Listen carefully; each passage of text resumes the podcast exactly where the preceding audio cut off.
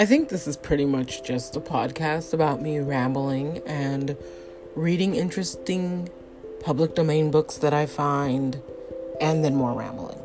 Enjoy!